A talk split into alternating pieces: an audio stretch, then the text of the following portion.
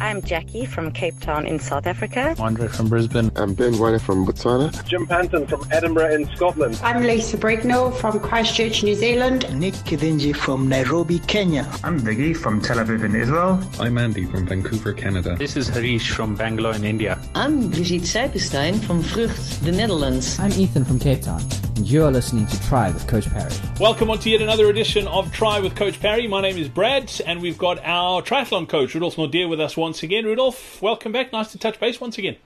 Hi there, Brad. Thanks for having me again. No stress, mate. Let's talk. Uh, we talk some swimming today, and it's a question that popped up in our forums on CoachParry.com, uh, and uh, I think it's a great question because I think it's something a lot of people struggle with. Uh, most of us who are training for triathlon spend most of our time in the swimming pool, and this question popped up saying, "I'm swimming well in the pool, but as soon as I get into open water, uh, my performances just aren't living up to what I should be doing according to my numbers in the pool."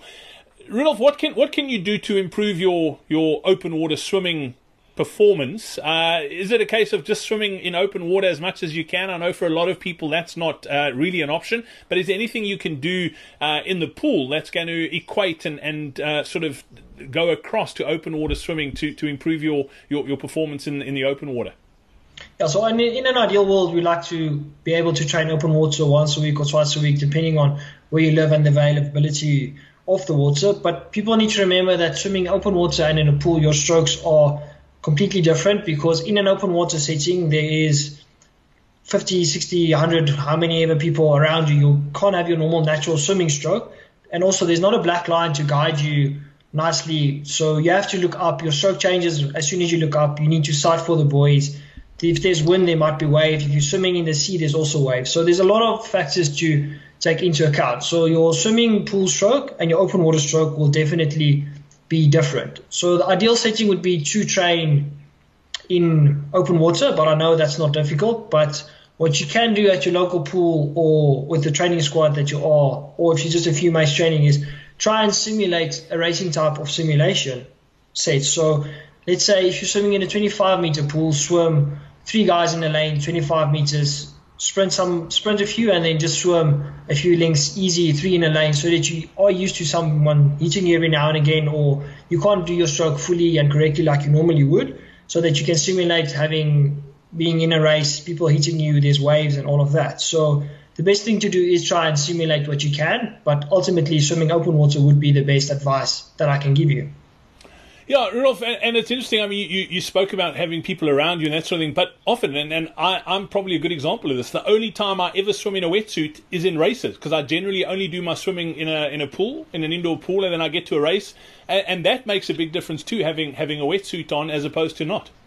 Yeah, the wetsuit also it constricts your body a lot in the wetsuits. I know there's a lot of top brand wetsuits. If you get the top brand, it's um, the wetsuit is thinner around the shoulders, but you still, if you are a natural swimmer, you still feel it.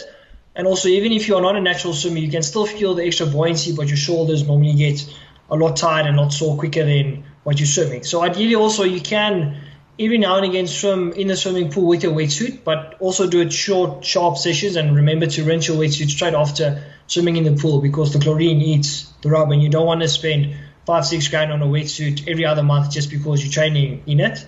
If you are fortunate and you have two wetsuits, you can use your old wetsuit as your training wetsuit. So swim once a week in your wetsuit in the pool, whether it be in the gym or outside pool with your mates. Swim in your wetsuit so you get used to it, and then also like race simulation, three in a lane every once in a while. Hit each other, grab feet, just play around, have a little fun. And it is race simulation because it will happen in a race that someone might grab your feet or dunk your head, and then you get flustered because this never happened to you before.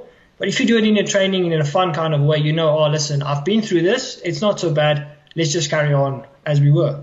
Yeah, absolutely. Well, Rudolf, as always, great to catch up. Don't forget, if you need help with your triathlon journey, be sure to check out our online training platform. Head over to coachparry.com forward slash triathlon. We've got training programs from beginner sprint right through to advanced Ironman. Uh, you can get access to all of our training programs now, plus access to Rudolf and the rest of our coaches. There's strength and conditioning programs in there and a whole lot more as well. Uh, just head over to coachparry.com forward slash triathlon. You'll get access to our very easy to use uh, um, iOS and Android mobile app as well, and you get all your training and your coach in your pocket. So go check that out.